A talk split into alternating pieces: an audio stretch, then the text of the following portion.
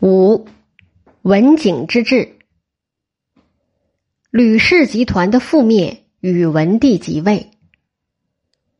高帝十二年（前一百九十五年），刘邦在征讨英布时受了箭伤，坚信天命的刘邦拒绝医治，结果伤情日益严重，很快病入膏肓。吕后担心太子年轻，难以独撑政局。向刘邦询问谁可以辅政，刘邦依次提及曹参、王陵、陈平、周勃，特别提到周勃可以稳定汉家江山。同年四月，刘邦去世，太子刘盈即位，后世称汉惠帝。刘盈登上帝位的道路并不顺利。刘盈虽然是嫡长子，但他生性懦弱。无赖出身的刘邦很不欣赏这个儿子，觉得自己与戚夫人所生的刘如意倒是性格直爽。刘邦常常对人夸奖，说刘如意很像自己，多次萌生改立太子的念头。为了保住刘盈的地位，吕后煞费心机，私下常常与张良、叔孙通等人沟通。也正是依靠这些开国功臣的保护。刘盈才勉强保住了太子的地位。刘盈即位以后，因为年纪还轻，暂时由吕后辅政。吕后知道戚夫人时常鼓动刘邦改易太子，所以立刻对戚夫人实施报复。吕后首先把刘如意骗到长安，下药毒死，然后把戚夫人抓起来，剁掉手脚，挖掉眼睛，然后丢到厕所里。称戚夫人为人质，就是人猪的意思，还让惠帝来参观。据说惠帝看了以后深受刺激，自此不能上朝，朝政都交给吕后处理。吕后性格强硬，年轻时跟随刘邦南征北战，政治手腕非同寻常。吕后把持朝政后，一个很重要的政治目标。就是要为惠帝扫清帝位的威胁。当时对惠帝威胁最大的是赵王刘如意和齐王刘肥。在成功骗杀刘如意之后，吕后想用同样的方法除掉刘肥。惠帝二年（前一百九十三年），刘肥入长安朝见惠帝，吕后派人在朝拜的宴会上设下毒酒，结果毒酒被惠帝拿走。吕后急忙把惠帝酒杯打翻，暴露了意图，把刘肥吓得整晚不敢饮酒。刘肥回到府邸，自知难逃一死，幸得谋士出谋划策，献上齐国城阳郡做吕后女儿鲁元公主的汤沐邑，也就是当地赋税等财政收入都归鲁元公主。吕后闻讯大悦，才放刘肥回到齐国。惠帝自幼身体孱弱，再加上精神受到刺激，在位仅仅七年就病逝了。吕后立惠帝幼子为皇帝，并以太皇太后的身份直接居朝执政，成为实际的最高统治者。朝廷的一切法令都由吕后签发。因为担心朝臣反对，吕后开始重用吕氏族人，让吕氏掌握兵权政权。还想封吕氏为王，因为有白马之盟的约束，吕后的建议遭到丞相王陵的反对。吕氏罢免了王陵，让陈平任丞相。陈平当然清楚吕后的用意，主动提出可以封吕氏为王。吕后非常高兴，封侄子吕台做吕王。吕后执政时期，基本政策是压制刘氏，不断提高吕氏的政治影响。吕后还把吕氏女子许配给诸侯王做王后，想强化吕氏在王国的影响力。赵王刘友与吕氏王后不和，吕氏王后直接向吕后告发赵王谋反，吕后把赵王召到长安，围困在府邸，活活饿死。梁王刘辉也与吕氏王后不和，但又不敢怠慢吕氏王后，终日抑郁不乐，最后自杀而死。吕后在位时期，吕氏家族的势力不断膨胀。吕氏已经不满足于建立一个吕氏诸侯王国，到了高后七年，刘氏诸侯王陆续被杀害，许多封国空缺出来，吕后开始用吕氏填补，先把吕产喜封为梁王，封吕泰为吕王。第二年，吕后又封吕禄为赵王，吕通为燕王。吕氏诸侯王国由一个增加到四个。到了高后八年，吕氏在朝内把持着大权，在朝外又控制着四个诸侯王国，权势达到极盛。很多人都坚信吕氏夺取刘氏天下只是时间问题。高后八年，前一百八十年，吕后在外出祭祀时被野狗咬伤，患上狂犬病。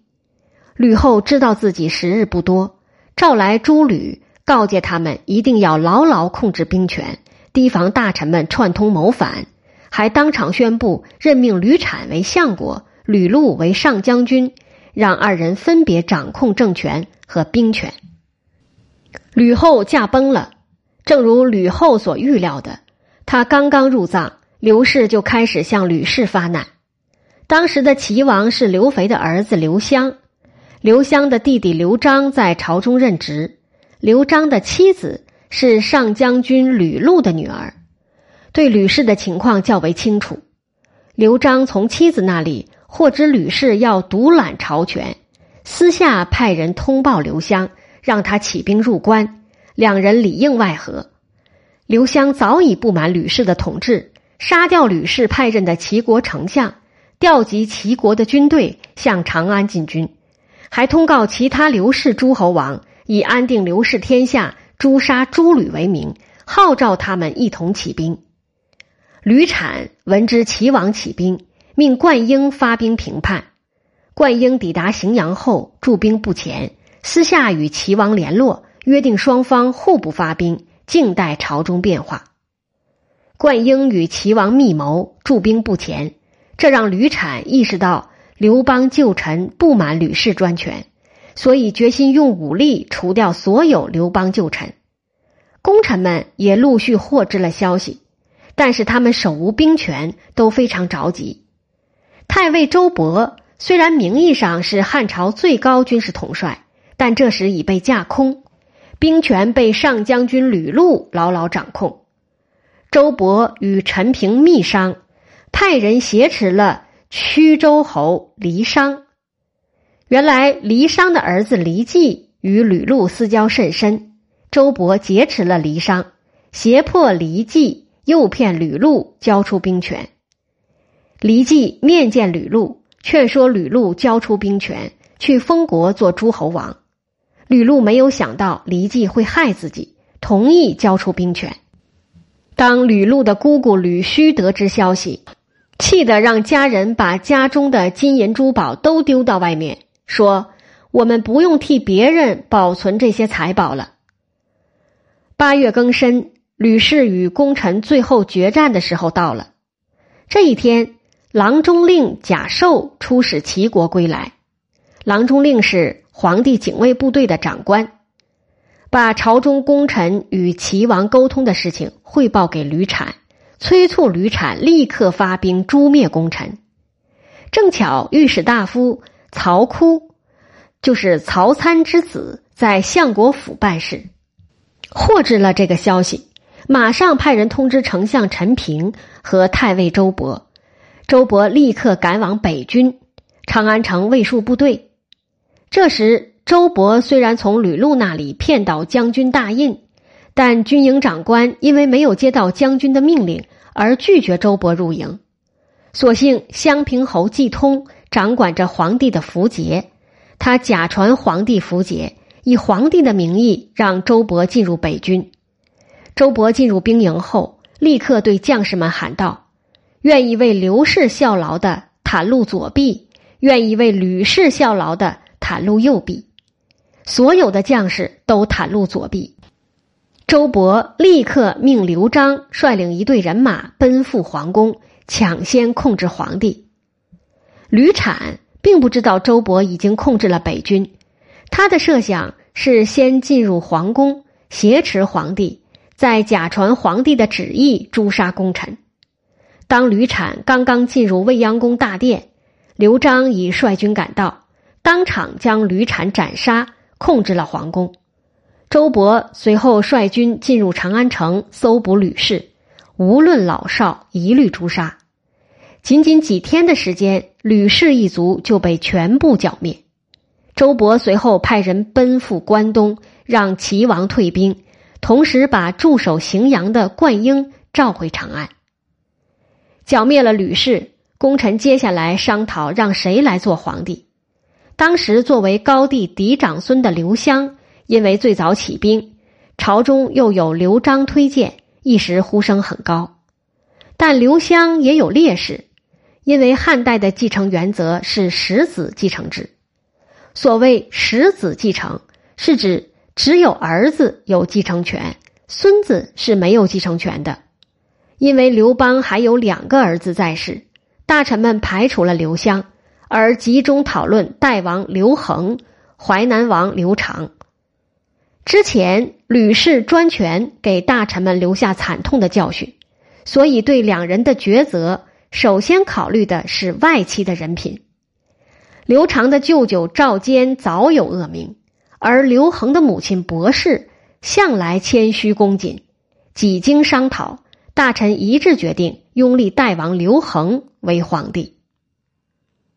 博氏原为魏王魏豹宗室，刘邦消灭魏国，博士伐没为奴，在知氏做织工。就是官办的纺织厂。一次，刘邦去知事，看到博士颇有姿色，命人将博士带回后宫。但是后宫像博士这样的女人实在太多了，刘邦很快就把博士忘得一干二净。博士独处后宫的时候，与管夫人、赵夫人关系很好，三个女人约定以后不管谁富贵，都不要忘记对方。后来。管夫人、赵夫人先后得到刘邦宠爱。一天，管夫人、赵夫人在一起聊天，庆幸他们没有像博士一样埋没无闻。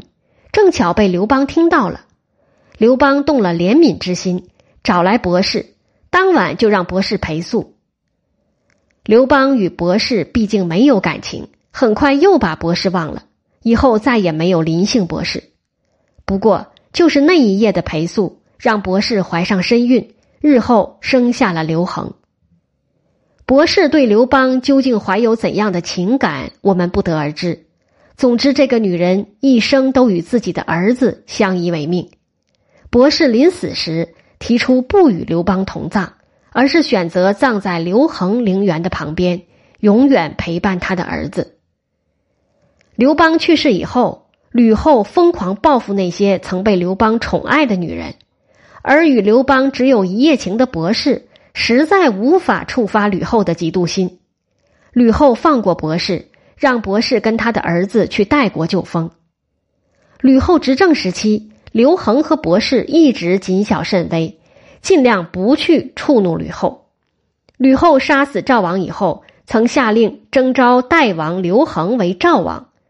刘恒上书说自己愿意永远待在代国。替汉朝抵御匈奴，这样的回答令吕后非常满意。当功臣做出拥立刘恒的决议后，立刻派人去代国，请刘恒到长安即位。长安刚刚经历一场残酷的宫廷政变，地方流传着各种谣言，代国大臣们大多不同意刘恒赴京，主张观望一段时间，而刘恒却表现出惊人的魄力。他一边准备入京，一边派舅舅伯昭去长安与功臣接触，探查虚实。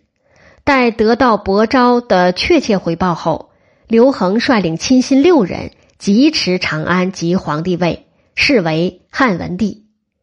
在经过一场血雨腥风之后，汉朝终于实现了地位的平稳过渡。